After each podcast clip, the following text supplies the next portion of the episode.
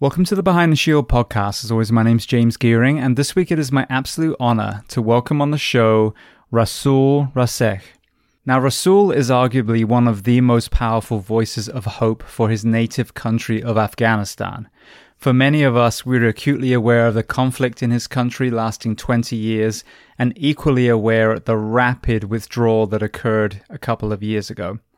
But sadly, the plight of the Afghan people has recently been forgotten by many. So the purpose of this conversation is not only to educate us of how his country was before the Soviet invasion, lead us through that conflict, the civil war, the events after nine eleven, the withdrawal, and most importantly, what is going on now. Whether at the hands of oppressors or simply hunger and cold, people are still dying in droves. So I urge you to listen to his powerful message, share this conversation, and ask yourself simply, how can I be part of the solution?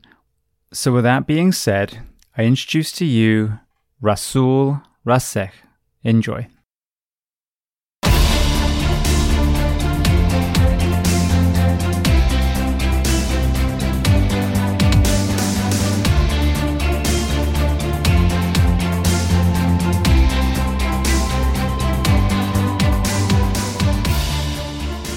Well, Rasul, I want to start by saying, firstly, thank you to E J Katerson for connecting us. And secondly, I want to welcome you onto the Behind the Shield podcast today.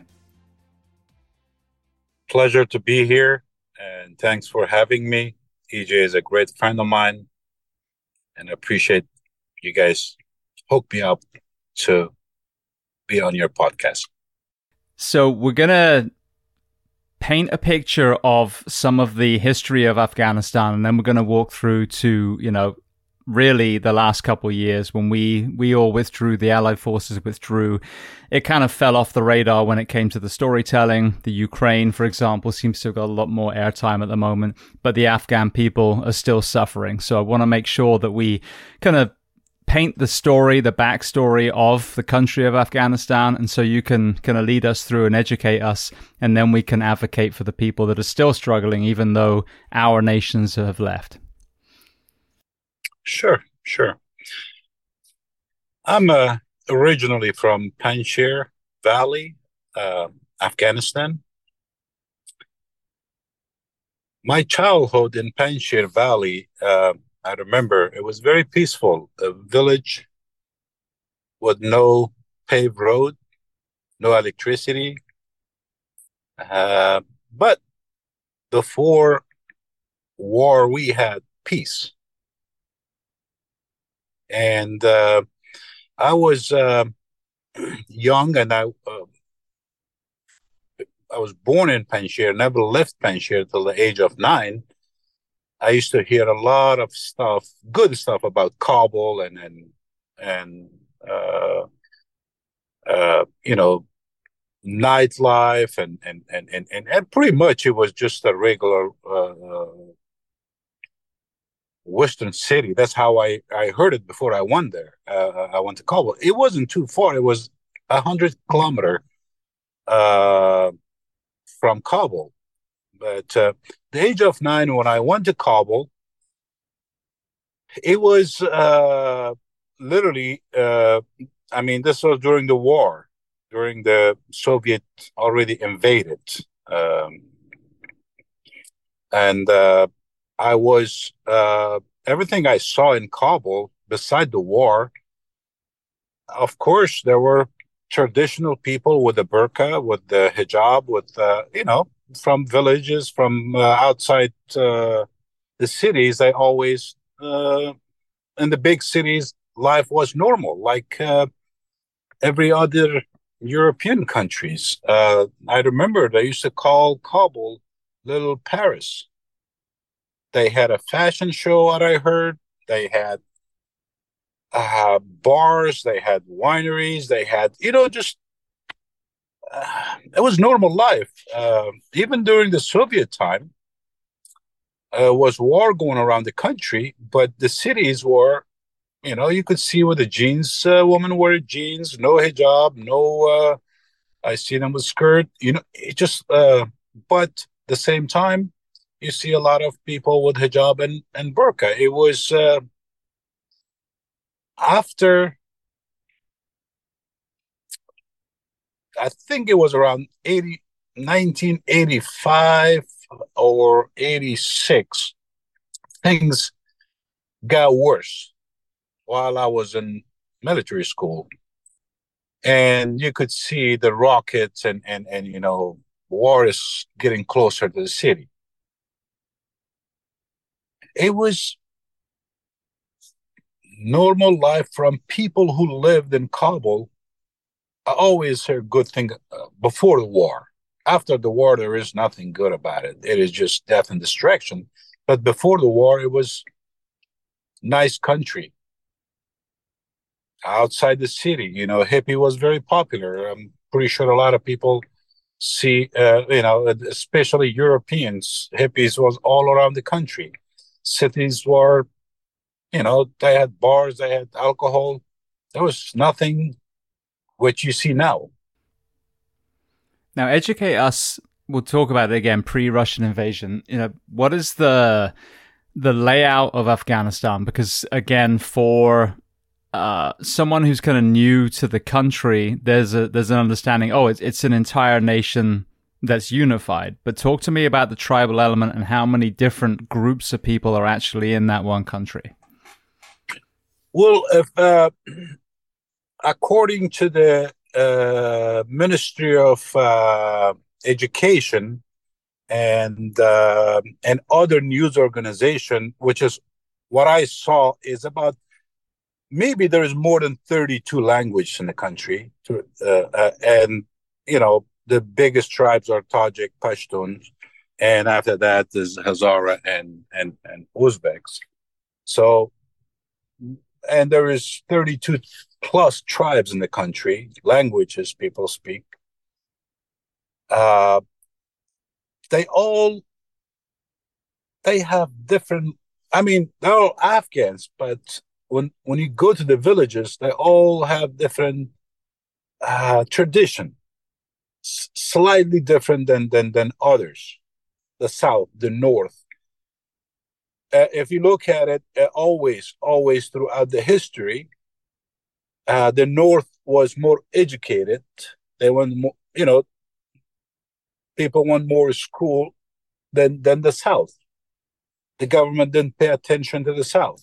After two thousand one, when I start traveling all over South, there was villages, thousands of villages, never been a school or road or nothing. But nothing like that was up north. No matter how the, you know, the provinces or from the, the city or the capital, they had school at least. So the tribe, it's it's very, very important uh, people to know about tribes in Afghanistan. It's very important. And when you're a foreigner, even asking question, you need to know what kind of question you can ask not to offend them in the villages. I give you one example. You cannot ask villagers, if they're not educated, their wife's name, their daughter's name. And they won't give you those names. It is, they, they get offended. Their mother's name. So this is one of the, one of the examples. These are the kind of things uh, which is, is, you know, you don't see any harm, you know, asking. And when you do some kind of transaction or whatever kind of stuff, you ask, hey, what's your name? What's your back? Father name, grandfather name.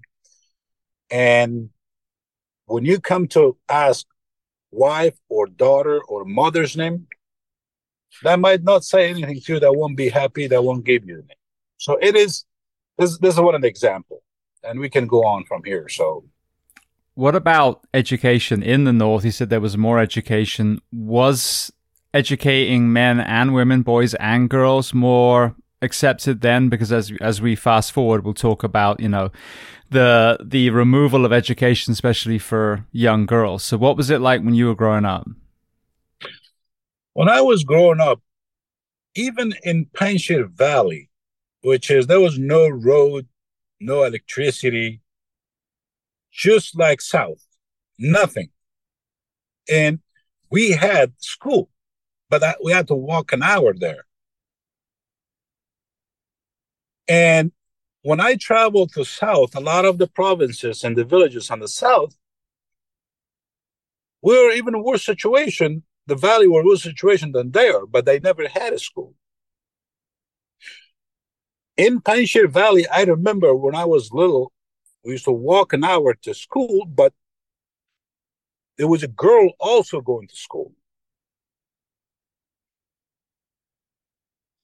And before uh, the Soviet time, in the villages, girls were separate uh, uh, uh, classes than boys, but in the cities, it was mixed. The universities was mixed. So in the villages, and and, and, and I'm talking about the villages in like a Panjshir, the girls go to school, they wear a headscarf, white headscarf. But in Kabul, you had an option not to wear, uh, wear it in the cities. In the south part of the country, girls in the cities, yes. But in the villages, no girls' school. The area, the like a district center, when they uh, where the schools are at, only you see boys' school. Uh, so this, I mean, what I what I saw throughout my time in Afghanistan, from the beginning to now, South was pretty much uh, in two thousand one. After that, two thousand one, pretty much fifty percent of the southern provinces, border to Pakistan, they were hungry for education. Majority of the students, they all tried to get into school one way or another. And because of technology, everybody, especially the ge- young generation, the past twenty years, and they were they were starving for knowledge. So they were they went at it really hard. And that generation, in twenty years, was the most educated generation. generation, the history of Afghanistan. That's how I look at it. Multilingual, they know, you know, the internet basically gave him the upper hand to learn. And, uh, and uh, unfortunately, it's been that way for, for a long time, over forty years. So going back to pre-Russian, you have some areas, as you said, with, with no girls' schools at all. You know, some um, some of the the interpretations of Islam, you know, are burqas, and, and some are a little bit more, I get arguably westernized, as you said, in Kabul, being referred to as Paris. So you have a very diverse spectrum of cultures within your nation. What talk to me about when the Russians invade? What impact does that have on your nation as a whole? Well, when the Russian invaded, it was pretty much uh, my family uh, start fighting uh, the communist government before the Russian invasion. So my family was in it way before. And a lot of them get captured, killed, disappeared. Uh, my uh, my brother, my cousins, my uncles, uh, they're all uh, captured, killed, and disappeared in prison. No one knows what, how they got killed. But from from my side, like people, ninety percent of people I knew, even the school, they look at our country as being invaded by infidels. So you have to find a way to fight these people, the invaders. But at the same time, on the other side, the communist regime painted a different way. They have a different picture of calling the resistance as a thugs and, you know, you name it. But I, when I was young, this was pretty much the, I don't know how to describe it. It is just your duty to defend your country at all costs.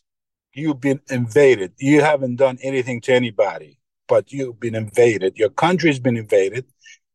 And and here is the religious part uh, comes in. Uh, literally, the word they use, jihad, is is a time like this. That's how you recruit young people. You die, you're going to go to heaven. You live, you did your duty, you're going to go to heaven. So either way, I mean, if you participate, defend your country in this jihad, this is how at the beginning was uh, the young people, especially we were. And and I didn't need, I did not need recruitment or anything. My goal was clear. My family path was clear. My I was just waiting to get ready, learn how to prepare myself and go in the mountain and fight. That was pretty much from from Mujahideen side view and people I know. So speaking of Mujahideen, talk to me about Masood, and because uh, it seems like in, in we we we've talked a couple of times already. When you think about an individual that maybe was able to bring some of these, you know, Afghans together, some of these tribes together, it seems like, you know, he is one of the, the figures that was revered, as you as you mentioned, by some, not all. So what impact did he have on the resistance against the Russians? Well, if you look at the history of uh, jihad, Masood was one of the most genius guerrilla war, guerrilla, guerrilla warfare commander and geopolitic. He was an amazing, amazing human being. He was good at everything he was doing. At time like this, he had intelligence of every day when the Russian, where they're going to be attacking. That's how good he was. And he was not uh, like other tribals. He was, he were, he had Pashtuns, Tajiks, Uzbeks, all the educated people who escaped from Afghanistan, uh, from Kabul, from communist regime. Where do they go? Panjshir. That's the only place they go, because they know they have a safe passage. Either you stay or go Pakistan, whatever, they go through there. A lot of young people stay for training and stay with Masood. Some of them leave, left the, uh, uh, Masood helped them through the mountain, go to Pakistan. From there, they can decide where they want to migrate. So Masood was uh, in contact with many, many commanders around the country, not only north, Kandahar, Helmand, uh, Herat. He was in contact with all these commanders, and and and he was very successful. The Russian couldn't, you know, they gave up. I, I mean, I was there for two, two and a half years with him fighting. We couldn't stand fight face-to-face with Spetsnaz, but ambushing them day and night was, that was a tactic. They couldn't, you know, do it. I mean, It was literally, they had no way of winning this war in the Hindu Kush mountain, because the region is, the terrain is, is, is, is, is unbelievably unconquerable. So group of ten, fifteen Mujahideen guys like me popping out in roads and places, blowing them up, set up a landmine, or it was just how the whole thing went down. No matter what the Russian did the next day, and it was the same thing. So that's uh, Masood played the most major role defeating Russia in Afghanistan. But unfortunately, uh, he was in the crossfire of politi- politics around the region. He was a victim of politics. He was defending his country. He was doing an impressive job defeating the superpower, standing up against them. But unfortunately, he never uh, received political support from outside. Now, why was that? Were they threatened by the fact that he was so successful, do you think? Absolutely, because the game was different from day one. He was the most successful. And against Soviet. So the whole international community sees him as a as a, as a one of the best guerrilla warfare commander and a hero of Afghanistan. But the word never enters the region.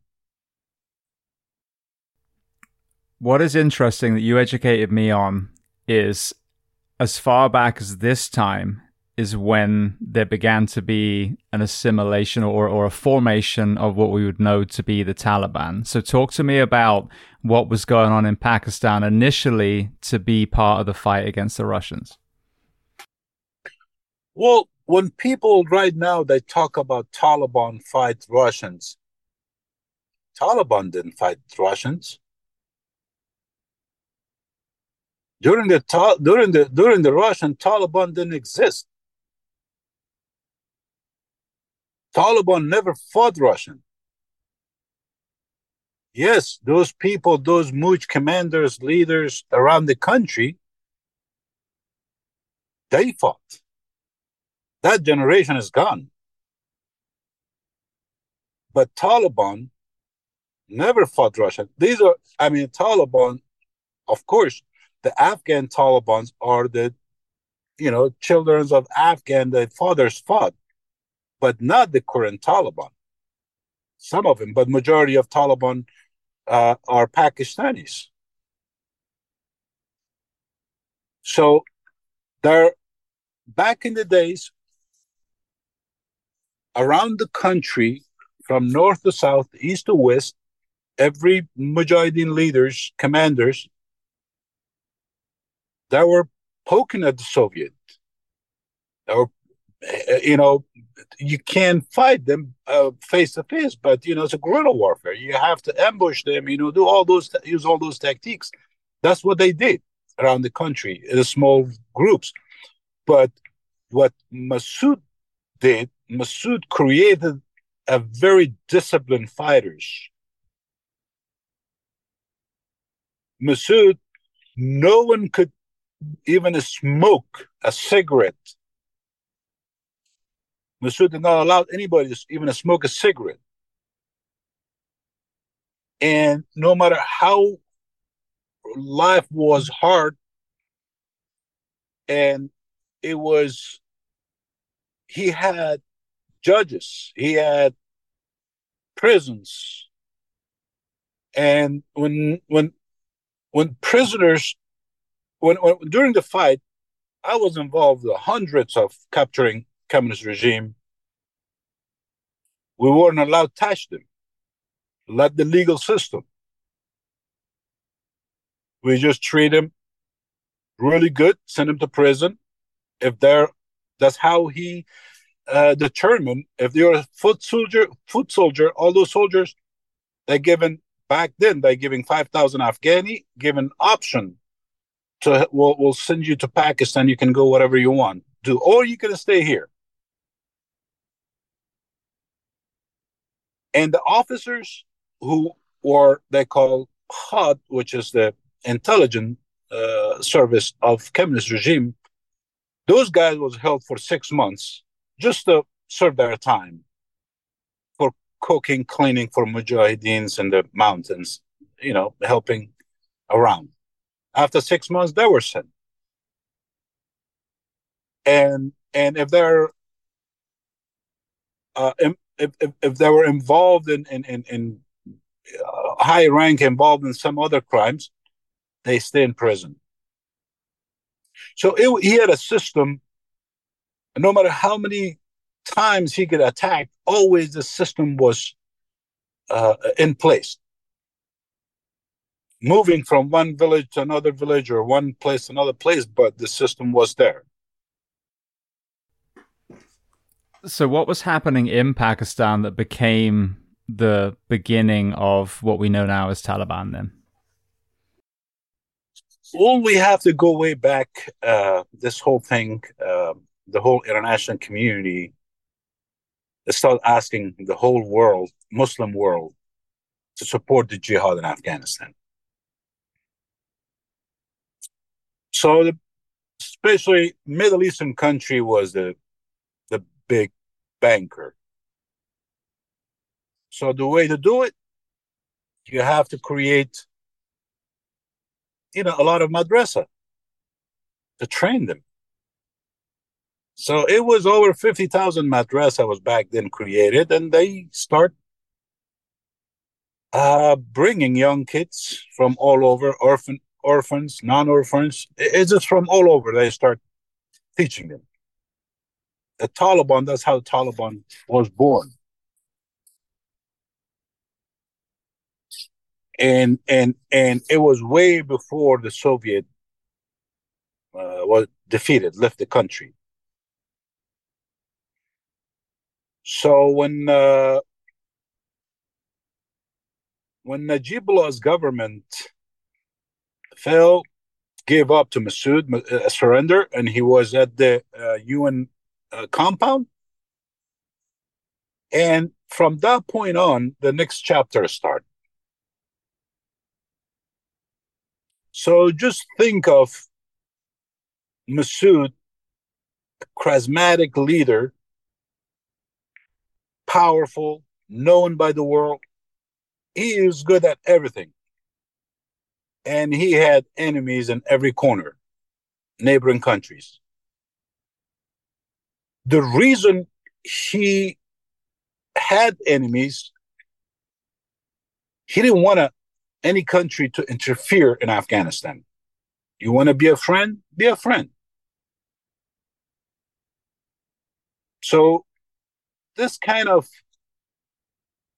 he wanted Afghanistan free, and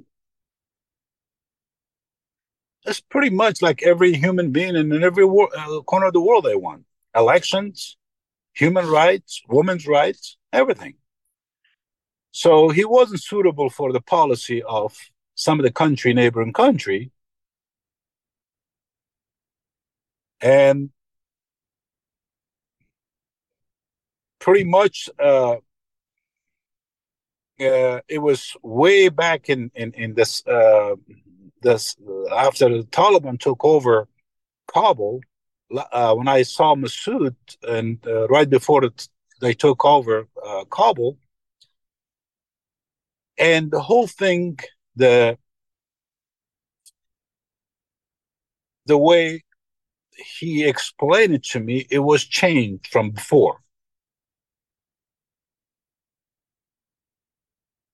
I understood it was about two a.m. in Wazir Akbar Khan, one of the guest house, when I sat down with him before he went to bed for about forty-five minutes. And he was talking about geopolitics, things are changing. And we are not in a good situation. That's what I understood. From that point on, when I analyzed, and I knew Afghan, as long as he is here, if he he doesn't have any direct support from any government, anybody, I knew things were going to be really bad. And after that, um, when the Taliban took over Kabul, and um, uh, it was uh, the way the policy, whoever behind Taliban war, will take over in six months. So actually, it didn't work for them. They weren't happy. And uh, they saw Masood was bigger than who he is. So he had to go in order to, for policy to go forward. So this is how the whole thing happened uh, during that time. This is my understanding. And, and, and And uh, uh, over the years, when I understood, you know, how this politic works, who are the players, and I knew Masood was doomed. There was nothing he can do. But he wasn't going to surrender. That I knew. Well, going back and, to... Oh, I'm sorry. Please, carry on. And that was uh, when I when I left and I started rethinking what to do. Uh, and uh, pretty much uh, when uh, when he was killed, and I, that were on him way before that. I don't know how he survived that long. And... Uh, That was a big loss for the country. So I want to go back to when the Russians, you know, were defeated and they withdrew. Um, educate me on the void that was left and the need for international support that wasn't there at that time. So when the Russian left, there was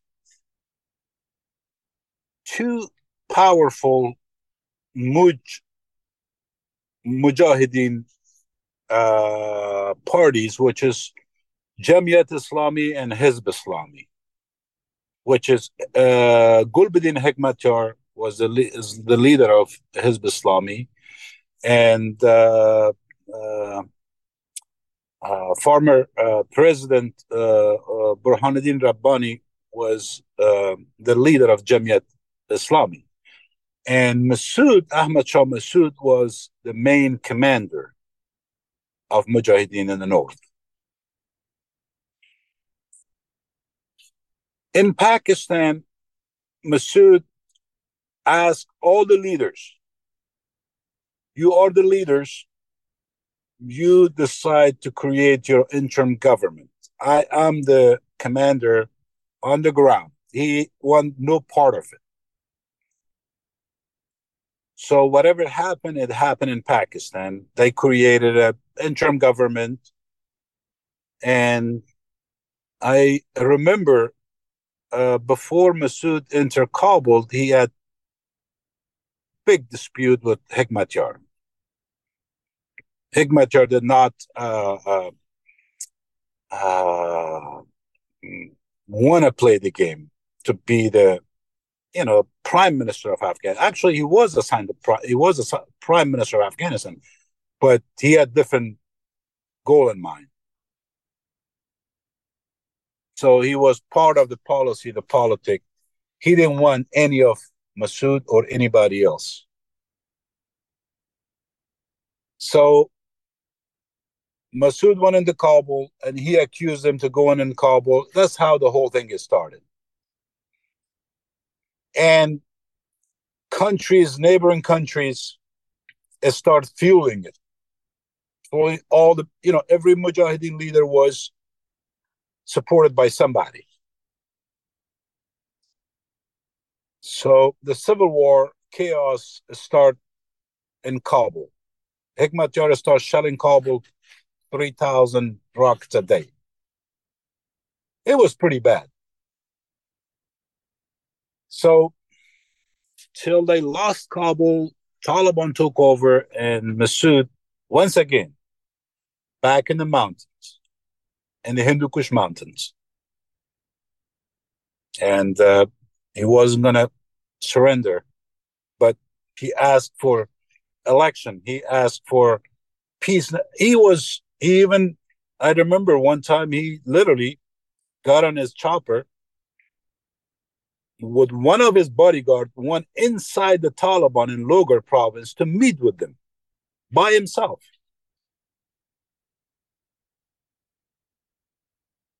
And he captured many Taliban leaders, released them, treated them like a guest. And no matter what he did, this is not what the people who were behind all of this wanted, any of this.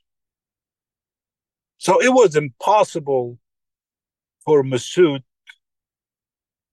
to do anything else but to fight these people. They weren't accepting peace negotiation. They weren't interested in anything.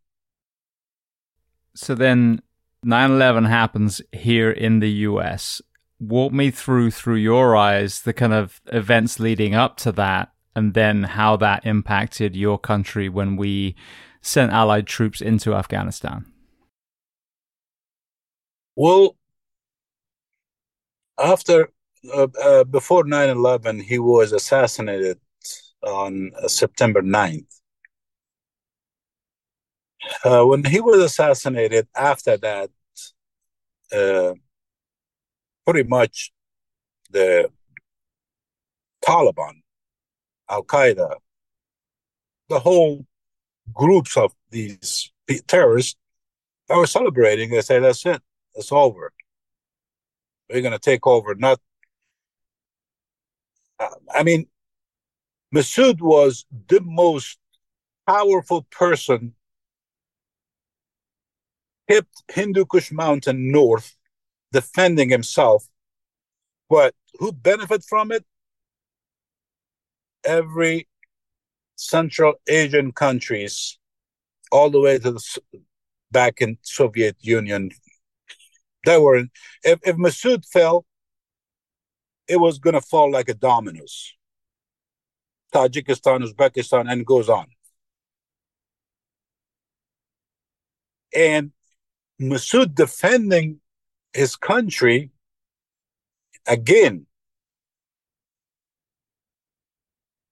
the international community, whoever was behind all of this and supporting these people, believe it or not, they thought Masood was bigger than they thought. They, Masood, Masood was literally defending Afghanistan. So they saw it basically, they saved all those countries. Masood saved them.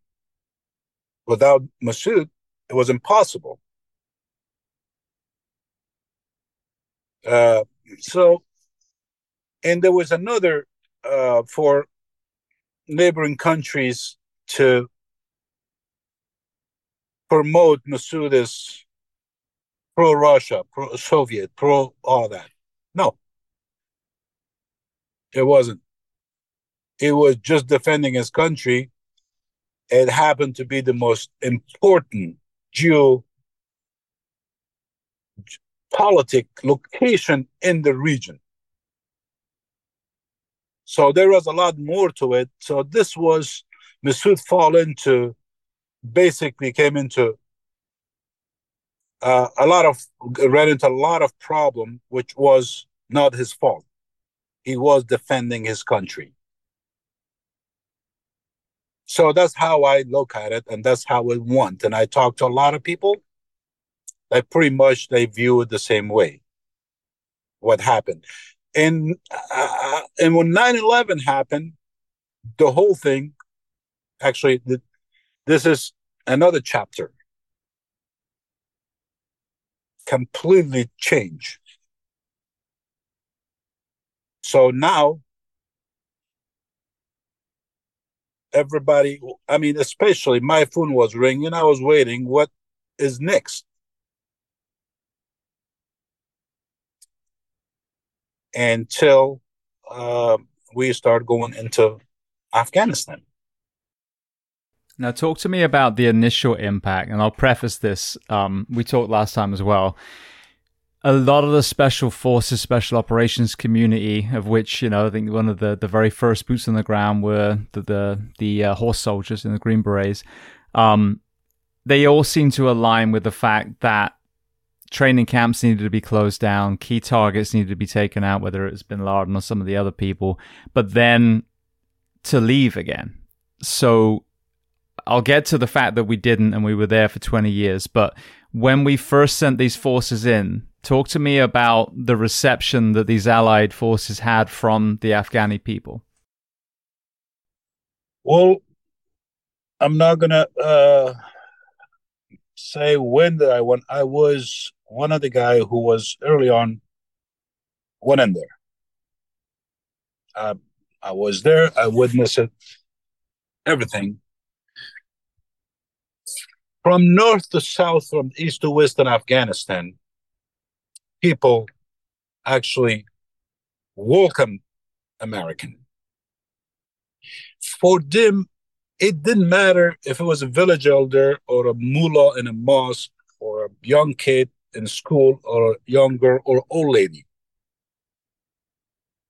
It just, they basically, they were reborn. The joy, the freedom, they can walk without getting killed. It, it was indescribable. A lot of people, people were, a lot of operators, military forces, everybody was busy doing their own mission. But I was listening to all sides. And they were ninety-five. This is how I experienced it the early days all around the country. ninety-five percent of people were enjoying every single day of their lives. So they, it was like they were free from shackle or something. It was so desperate for, for everything. This generation had a very, very, very rough life. Every family lost members of family, son, daughter, mother, father. And and it just, it was pretty bad. And they were excited. And uh, like I said, like every soldier, every person who served in that country, in Afghanistan, they did their job absolutely with everything they, they had. I'm proud of every, every single one of them. And so they got to do their job. And, and one day, you know, you, you're in one place and another day you're another place. You just, because there was no government in place yet, you can't govern the whole country. So all these special forces, everybody, that, that were just out there to chase Al-Qaeda and Taliban. There was no government.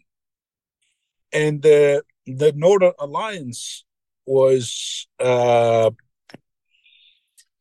multi-tribal commanders, you know, that were still in a, in a, in a, in a, in a different kind of mood. When I always, they asked me one of the questions, you guys, Americans going to leave again or they going to stay?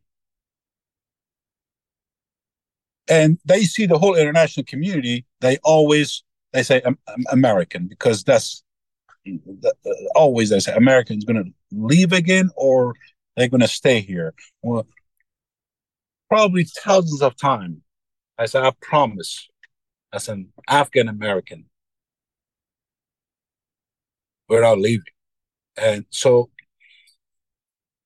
that's how much people, you know, support everything about the Western world, rescue them from, I mean, they never lived a, that generation without hearing bombs and, and, and bullets flying around.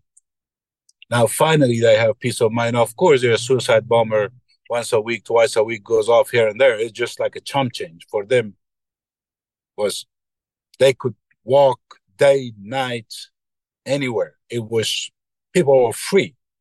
Listen to music, concert everywhere. People living. And so the Afghan people are always, you know, they are not lucky. They are, they are the worst luck in the world. And Iraq war started. Everything was rerouted to Iraq from Afghanistan, and then they start, and the international community did not thought the Taliban is going to regroup, and because Pakistan brought them back in there and retrained them and then kept them there. And uh, the international community start was busy in Iraq.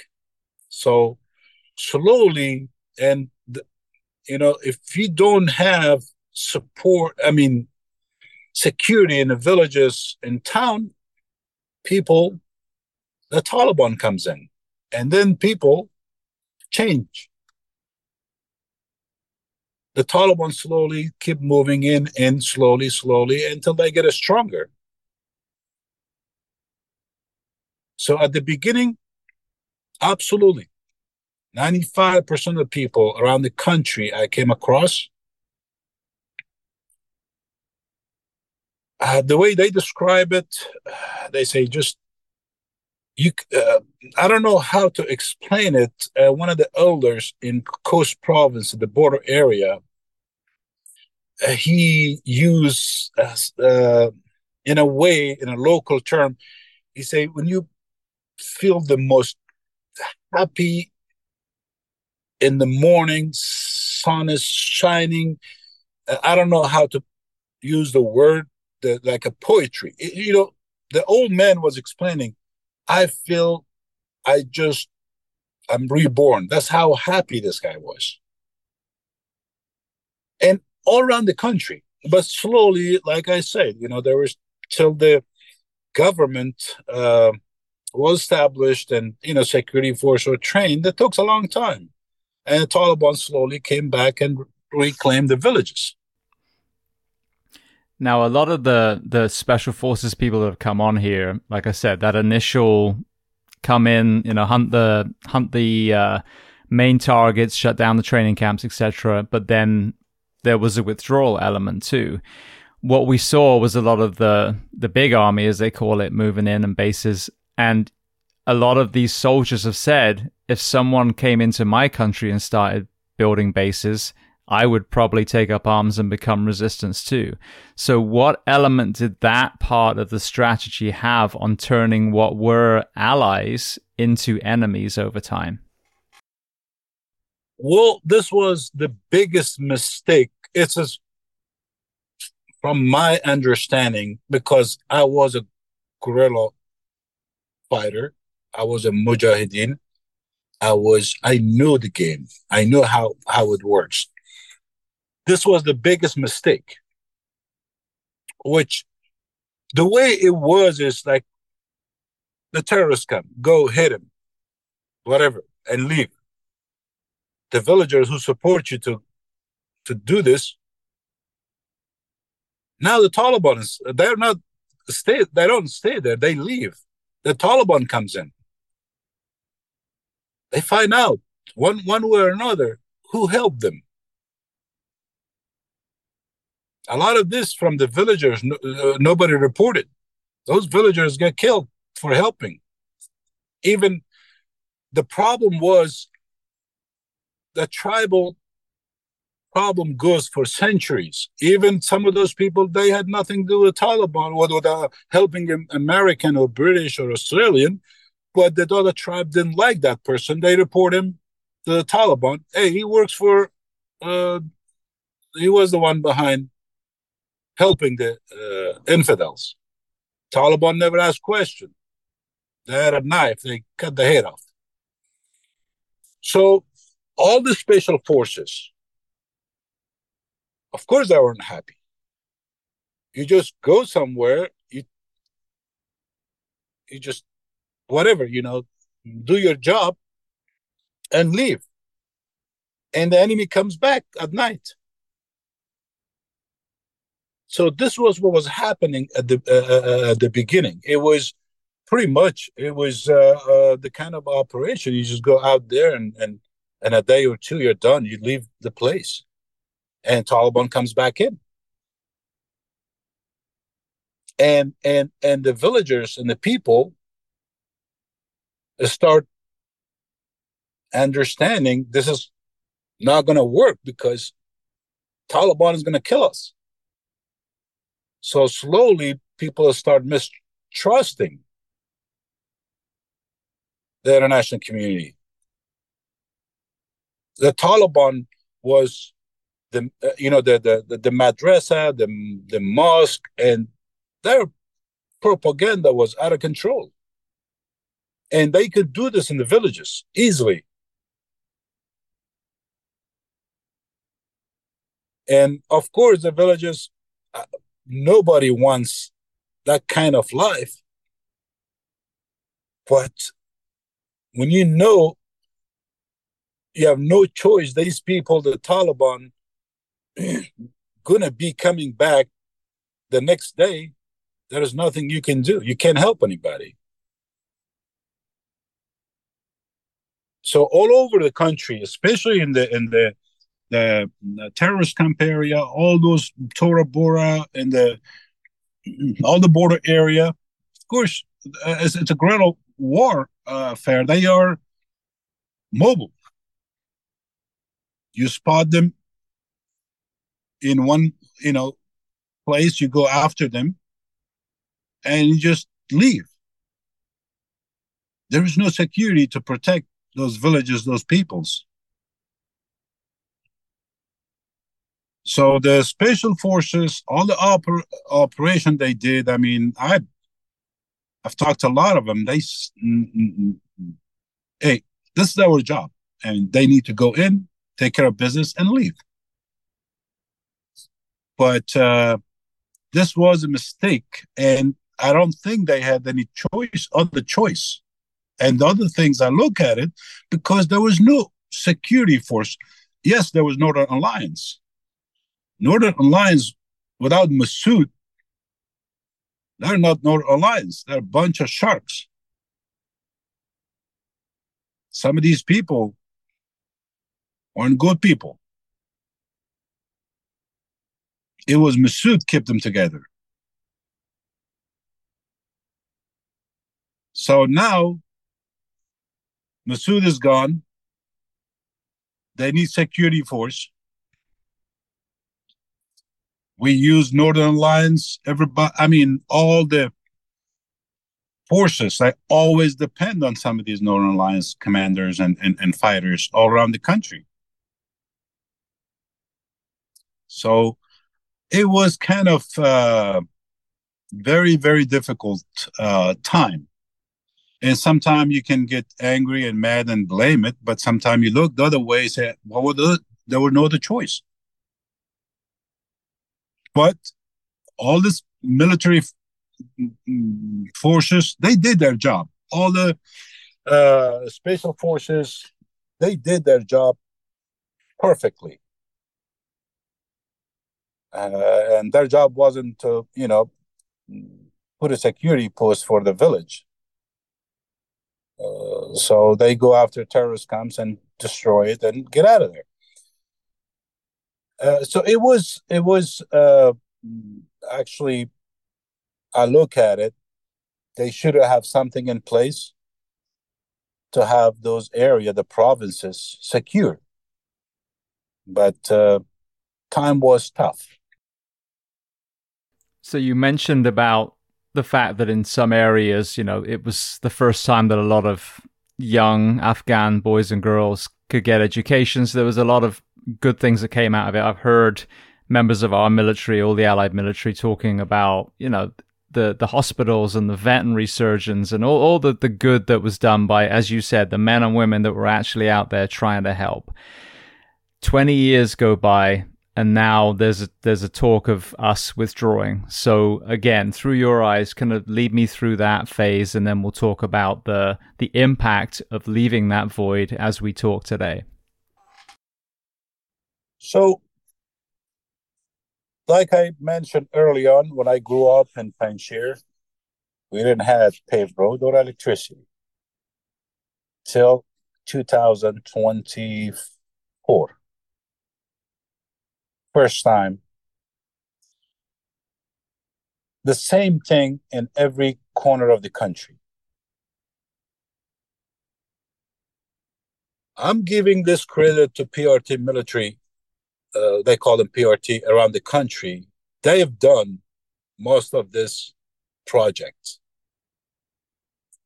Not the Afghan government. They were corrupt as hell. The reason you have paved road around the country and and and, and the school and, and, and, and mosque and all these built, majority of this built by international community. P R T was working hard in every corner. Yes, the Afghan government was involved in a lot of projects, and it was the money was not there. It was comes from one hand, is gone the other hand. No one knew where, where the money goes. And later on, we find out it was minister's brother or Karzai's family. Somehow the money, you know, it just, they went to Pakistan. A lot of these people, people they got awarded the contract, they left, you know, just make easy money. It was no accountability.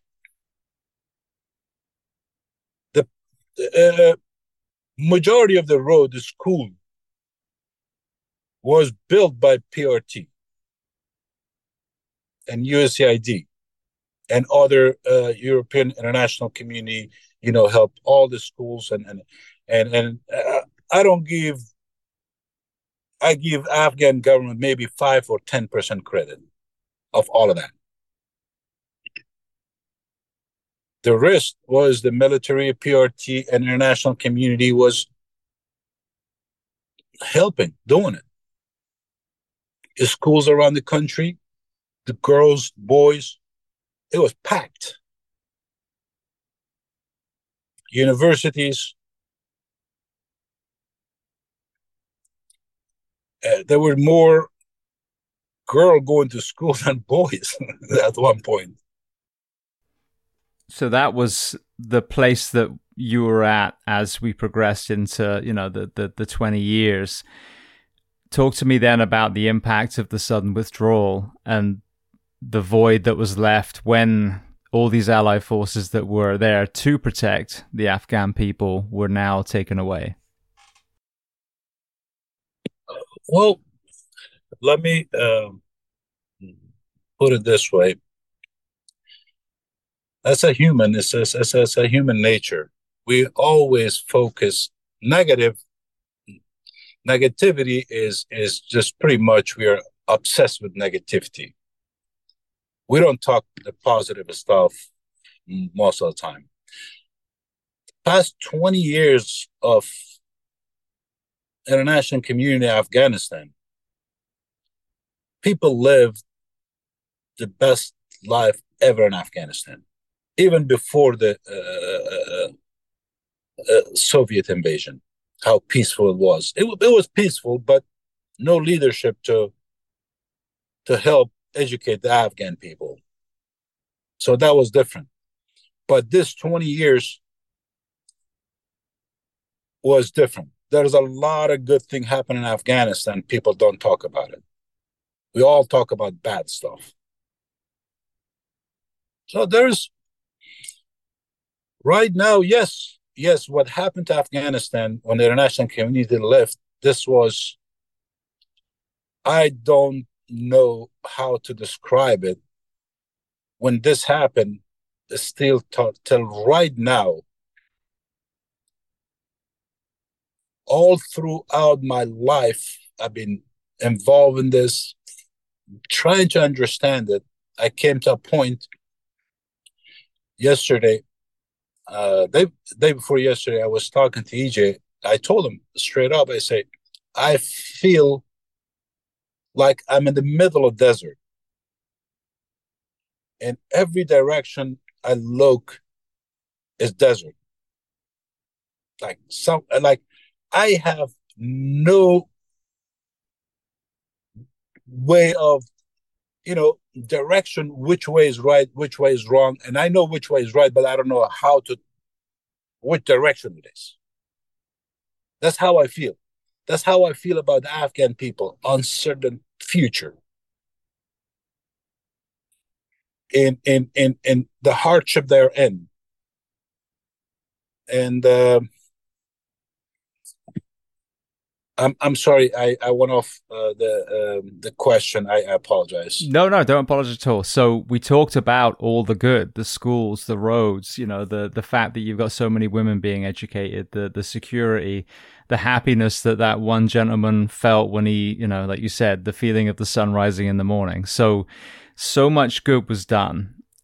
But you have this this group of people kind of lurking on the outside, wanting to seize control again of your country. We withdraw the Allied troops from Afghanistan. What, you know, talk to me about that shift and, and the void that's left today. That shift, that void, pretty much set Afghanistan back a hundred years, just like that overnight. The hope, the future, everything has gone dark. Just turning the light off at night, that's how it ha- how people feel, how I seen it. Well, like I said, I, don't, I do not understand the international community. According to Cigar Report, almost over two trillion dollars was spent in that country. Life lost. International community invested in that country, built up military, best military, security forces. Afghanistan was on the right path. Yes, corruption was the problem. Every country uh, goes through from at the beginning.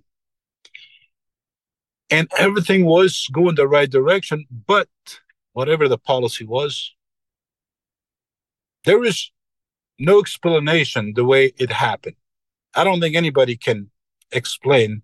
You just, after the whole, I'm, I'm, I'm, I'm li- literally, I'm talking about the international community.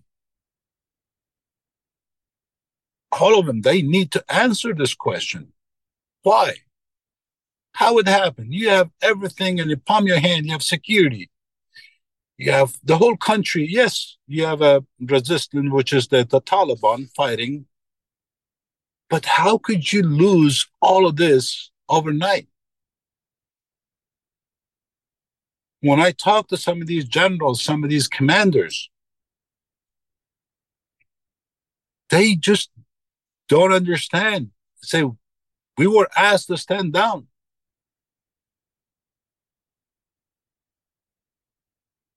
Just why would it just it, it is it is very very uh, uh, difficult for me to uh, to figure out who's at fault here. It's not just one country. It was forty-nine countries, I S A F, international community, NATO, everyone is in there.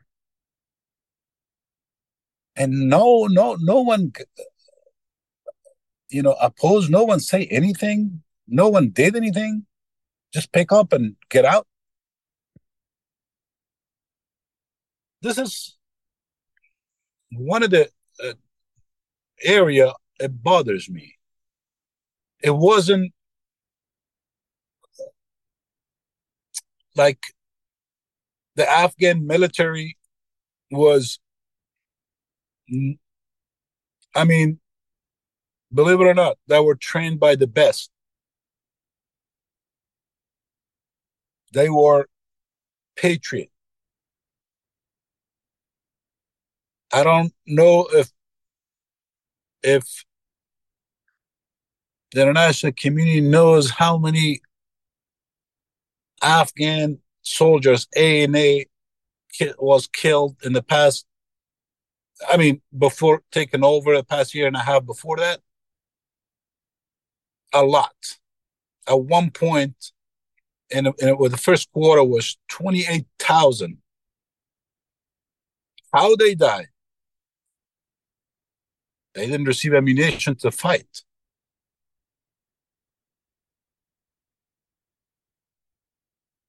So the, the Afghan security force, I'm, I mean, the, the, when you go higher up, they're all corrupt, majority of them, majority of them.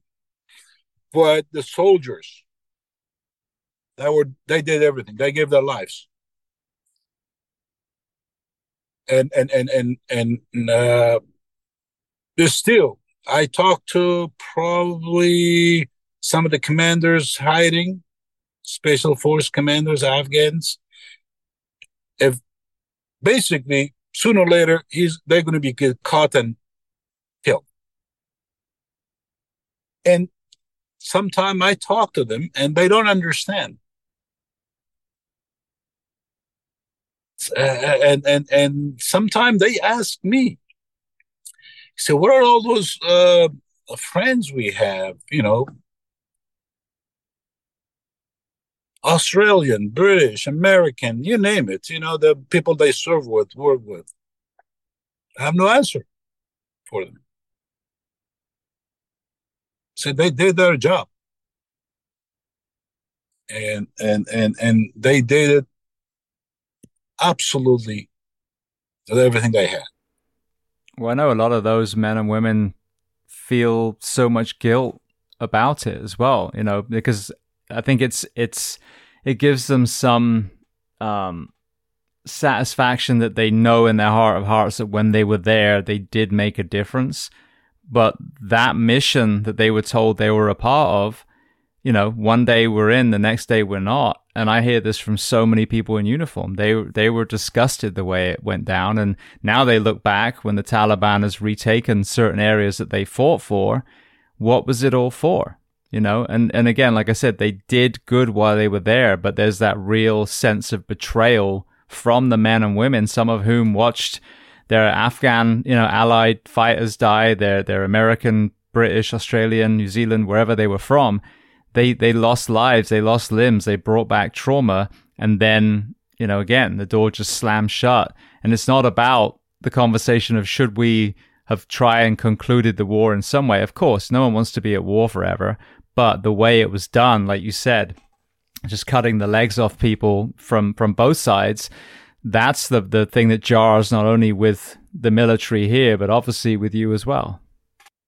Absolutely. Absolutely. The same, uh, some of these uh, security guys, military guys, I have, I known them, believe it or not. When they talk to me, for the first five minutes, they can't even Uh, control themselves. They're disgusted, and and I I always tell them, I say, you did your job, man. Just uh,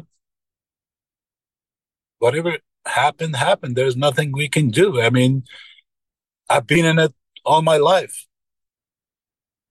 and probably right after the Taliban, I was the, the only person completely, I devoted myself.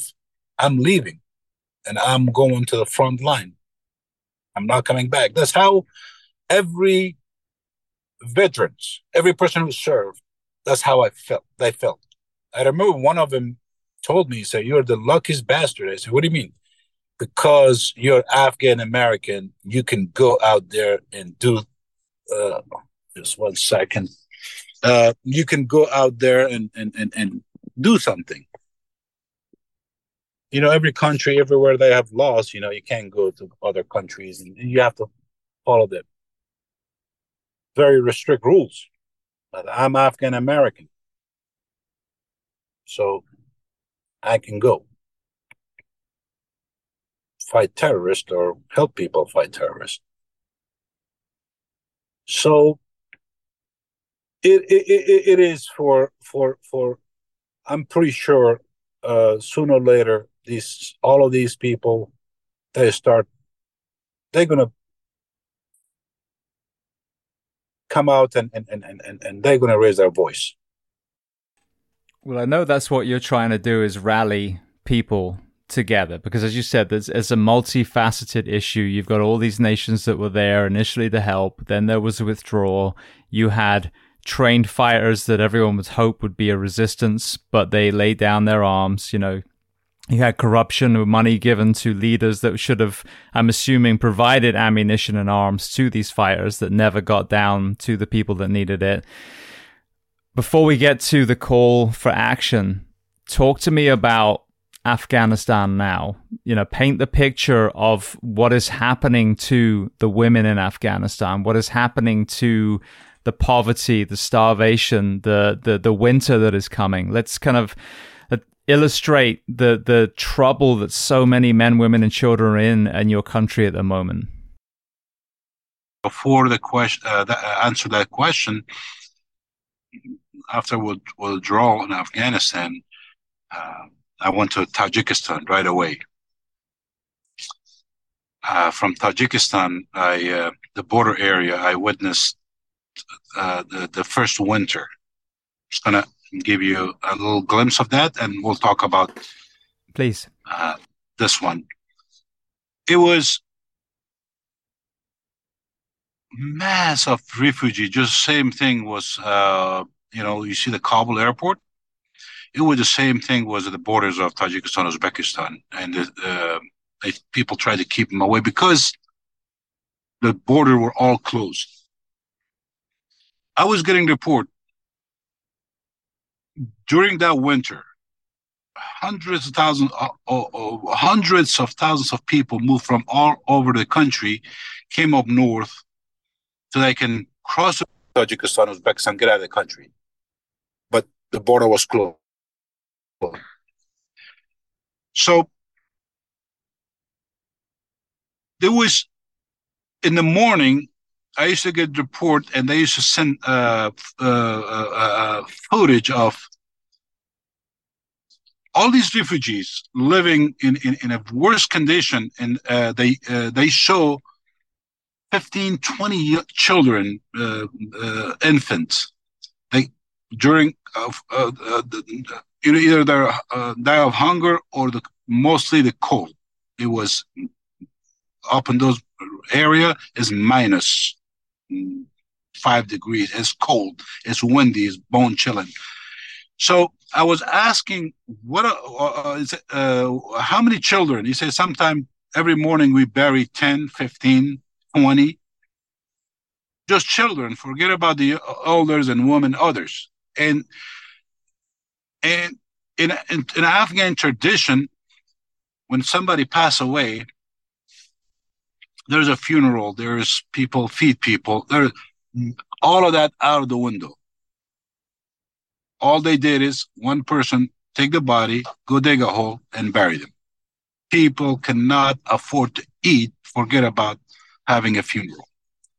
They used to do it like ten, fifteen at a time in the morning because this, people help, the ground is frozen. It was day and night. I'm talking about just uh, three, four provinces up north. Hundreds of people used to die overnight. This is the one I knew. God knows how many hundreds died every day. I didn't know. Nobody reported. So I'm going to come to your question now this winter. I talked to a lot of people every day. The same concern is the hunger and cold is going to take a lot of lives. Yes, the international community sends support, but never reaches. What I hear, uh, because when I was in Tajikistan, literally, I started working to find ways how to get the, hum, uh, you know, some kind of humanitarian office or something we can get, you know, send food out there. Even I spoke uh, with the Tajikistan government, actually asked me if you can do one thing to try to support and get help, like food, blankets, so we can, we our country, as I said, we do help, but we don't, we're, we can't. So if you do this, we will help you with Red Crescent and all that, get it across to these people. I tried very hard, and and and, and E J tried very hard, is still working on it, to create some kind of uh, humanitarian office or something, so I can go out there and send these food out there. So I was working. So the, because of that, I was promising a lot of families, they said, we were working, trying to get food in there. In the past a few months, the same thing. Every winter, they're calling me and asking me, what are we going to do now? Say, keep praying. There's nothing I can do. I'm working. I'm doing everything to, I was hoping to get some kind of uh, humanitarian relief for somebody, so I can go out there and uh, actually the Tajikistan government will promise, will help in every way to get these donations, the support for the refugees across the border, if you want, if you can work it out. So nothing's happening yet. But the reason I mentioned this, the same thing. I'm getting a lot of calls. Everyone I talk, they're concerned about winter. They're predicting a lot of people going to, the same thing as the year before, and this year is going to be more, because of people can't afford to eat. And forget about the having coal or wood. It just it's, it's a lot of people living below. I think uh, the last report I saw is over sixty percent of the country below poverty. It just barely making it. So these are different people uh, having different holes in the country, but I don't know how much they're accurate, but it is very bad. And I want whatever happened, happened. But right now, I will appreciate the international community to focus to save the rest. Now, what about all the indigenous people that helped the Allied forces? You know, I've had some on, on the show, Fahim Fazli and Wali Taslim, but they... you know, they made it to America safely. There's a lot of people that helped, you know, the resistance, the allies, however you want to phrase it, when we were there, that were kind of left vulnerable after we left. What are you hearing about some of these uh, these families that were supporting the allies now that we're not there to protect them anymore? Well, every single one of them, I'm talking to them. I know them from way two thousand two, either they were in the government or not in the government. And they fully, we call them Northern Alliance back in the days. Those people, the, the individuals, the leaders, individuals who helped the Taliban throughout the years, because they were all involved. That's how it, and they survive and they live always. But soldiers, people who serve, I don't know if you guys saw the footage. They kill them like a flies.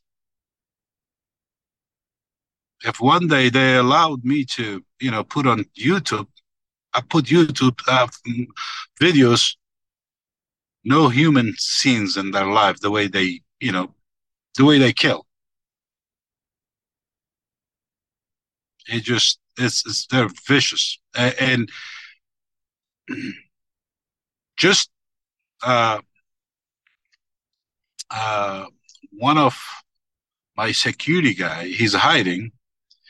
His son, I believe he turned twenty-one, and he, before uh, the uh, Taliban took over, he joined the police for a few months before the uh, uh, the, the Taliban took over. And that kid was hit with a machete in his head. He was in coma, and and and, and they took him to Pakistan, everywhere, couldn't get help. And when they brought him back, Taliban found out he was with the police. They drag him. He was in coma. Put him in the back of the truck. Put him in prison. He's in prison now. Yesterday, I get a message. I say he was.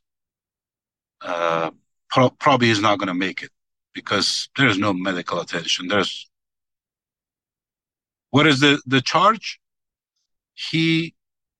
Uh, uh, joined the police, and police issued him pistol. You have to bring a pistol. This is exactly the word of the Taliban. And his father have to go through s- different channels to find out, pull out his record, which is everything is in the Ministry of M O I. They left everything for Taliban. So it shows he was never issued a pistol. But they don't care. Because he is Panjshiri, from Panjshir, and he is a threat. Even he is in coma. I'm talking about right now. I spoke to his father yesterday. So the, the, the people who supported the international community,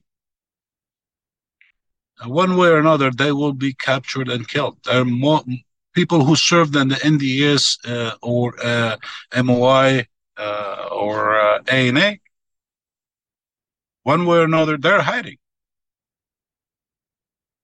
Between police and N D S and, and A N A, it was almost seven hundred thousand forces. And they are all out there, hiding. Let's talk about that then. So... yeah, obviously we withdrew. You had all these people that fought valiantly when they were, you know, Northern Alliance. Uh, some of them have been trained by Allied forces. But you mentioned about the kind of dropping of arms. You want to rally these people back together again. You want to take back your country. And as as you mentioned in the last time we spoke, even some of the people that were kind of brought into Taliban, you know, and there's obviously poverty and, and lack of education and a whole bunch of uh, elements of, of, of facets that contribute to that. You've got Pakistan and you've got Afghanistan. So talk to the Afghan people about coming together and reclaiming their country. Well, as an Afghan American, and and I, I mean, that's my birthplace. That's my country, my birthplace. As an Afghan American, my advice to Afghans are, you're brave people. You've gone through unbelievable harshness throughout your lives, especially, you know, I'm talking about this forty years of war in that country. And they need to, there is two ways. They need to ask the international community once again to undo what they did. That is, I can tell you, if the international community wants Afghanistan, they can make it happen in a week. It's still, the Afghan people has a hope. And if that don't happen, the other way is civil war. There is no other way. But there is more chance of peacefully fixing this problem. The Afghan people need to rise in every country, whatever they are, They need to ask for help. To rescue Afghanistan from this terrorist organization. So this is, I believe, this is the best way, if the international community wants to do this, is the best way to get that country back. And if that doesn't happen, Afghanistan is, is a country, predator around the world is waiting to use them again. Mark my word, what I'm saying is to the Afghan people, don't let your country take by over by terrorists. Right now, they're claiming they're completely one hundred percent Afghanistan under control. No. Maybe ninety-five percent, ninety-eight percent, ninety-nine percent. But the resistance is still alive in the mountains of Hindu Kush. And in every province in the country, pockets of resistance, they're just waiting for their right time. Who are these people? The same soldiers, the same soldiers, international community, special forces trained them throughout the years. The same people. And, and if that, the international community don't do this, help the Afghan people and get their country back, create an interim government, and pretty soon those vultures around the neighbors going to invest on these people.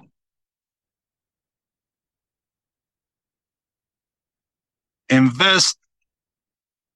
Right now, there is no one is helping resistance. No one is helping resistance. So it's going to change. It's going to change. And I would like to see the international community act as soon as possible, do something. Before this country becomes a super terrorist country. It's not that far. Right now, twenty-seven terrorist camps is established based in Afghanistan. From Pakistan, they all move out there. So it looks very, very, very bad right now, but it's still, I believe, it still is a hope. And the Afghan people is still, no matter what happened, they still believe you've made a mistake and they'll come back after these terrorists. That's how they look at it. So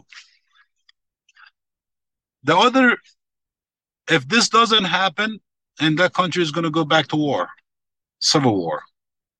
That's going to be really bad ones. And the resistance, the people are going to be fighting them. Uh,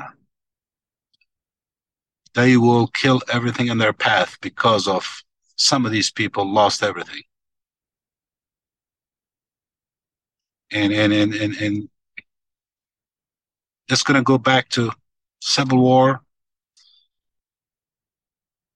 like in the nineties, even worse. So my advice to the Afghan people, no matter which, who you are, what tribe you are, if you want to free Afghanistan,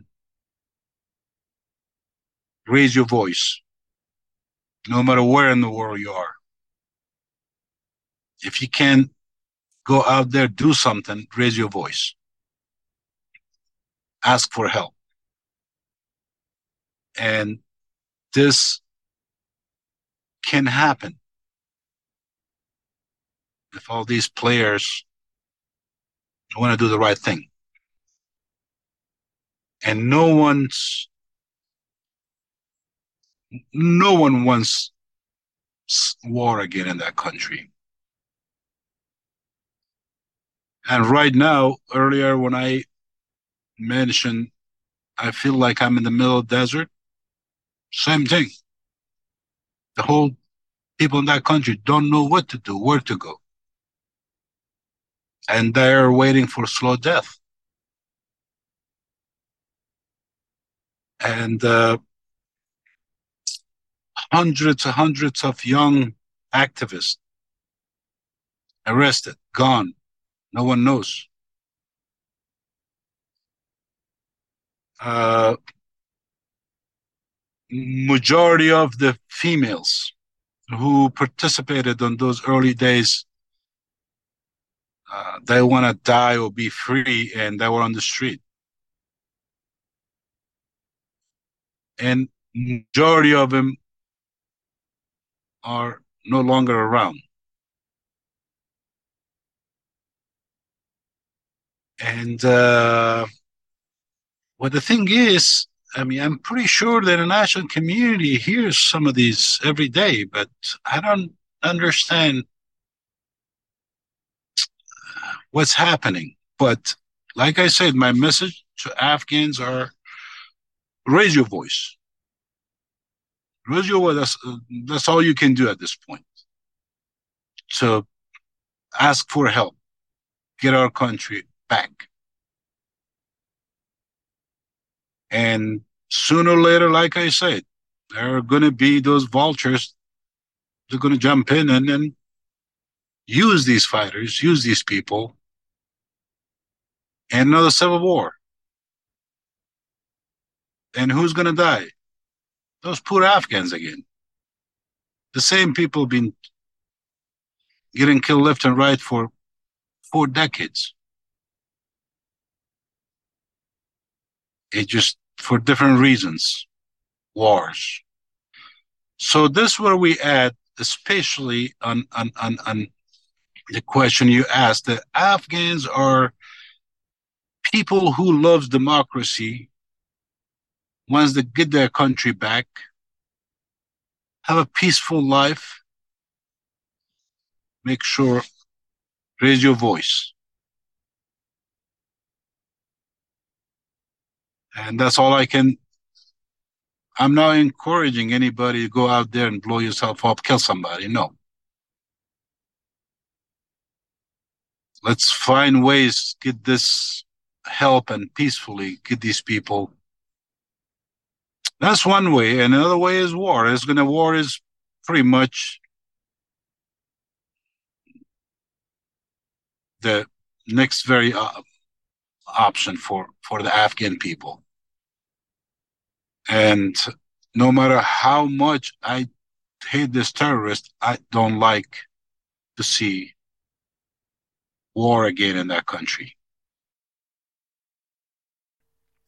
Well, I hope that this not only is a call to action for people, you know, in Afghanistan or, Af- you know, Afghans around the world as well, but also the rest of us. You know, it was kind of that, that chapter was slammed shut. I hope that this conversation has educated people listening as much as it has myself. I mean, you've you've painted a completely different picture, and I think that we do need to revisit, like you said, whether that's diplomatically or whatever it looks like, to not just remove Afghanistan from everyone's consciousness. So I want to let you go, but before we do, is there anything else you want to add before we close out? Uh I, I had a few things to say, but right now I completely, uh, it's not uh, coming back. Once again, James, my message, I'm going to repeat it again. To the international community, to every single person who served, please, if you're American, Australian, British, you whatever you serve, whatever level, you need to raise your voice. ask for help for Afghan people. But right now, right now, I'm asking the international community to save Afghan lives during the, this winter. It's going to be harsh. It's going to people are going to die. A lot of people, especially young infant infant, because of cold and hunger and whatever they can do. I mean, they receive help in the capitals, but nothing goes in the provinces. People really needed it. I just want to thank you so much for sharing everything that you have today on here. You know, we want to get this out to as many people as possible. We want to empower the civilians, the, you know, the, the veterans of the time that they spent in Afghanistan, and maybe feel empowered to do a little bit more, even if they're not even in uniform anymore, but also obviously the Afghan people around the world. So I want to thank you so much for coming on here, trusting me with, with this message, and uh, being so generous with your time today. Thank you very much, James. I appreciate you giving me this opportunity to raise my voice and ask everyone who served, I'm right behind you, whatever you want to, any way you, you can help these people in, in Afghanistan. Raise your voice, whatever. I would love to participate in any meetings, anywhere to get help for Afghan people, what's happening to them. And once again, thank you very much for giving me this opportunity to raise my voice.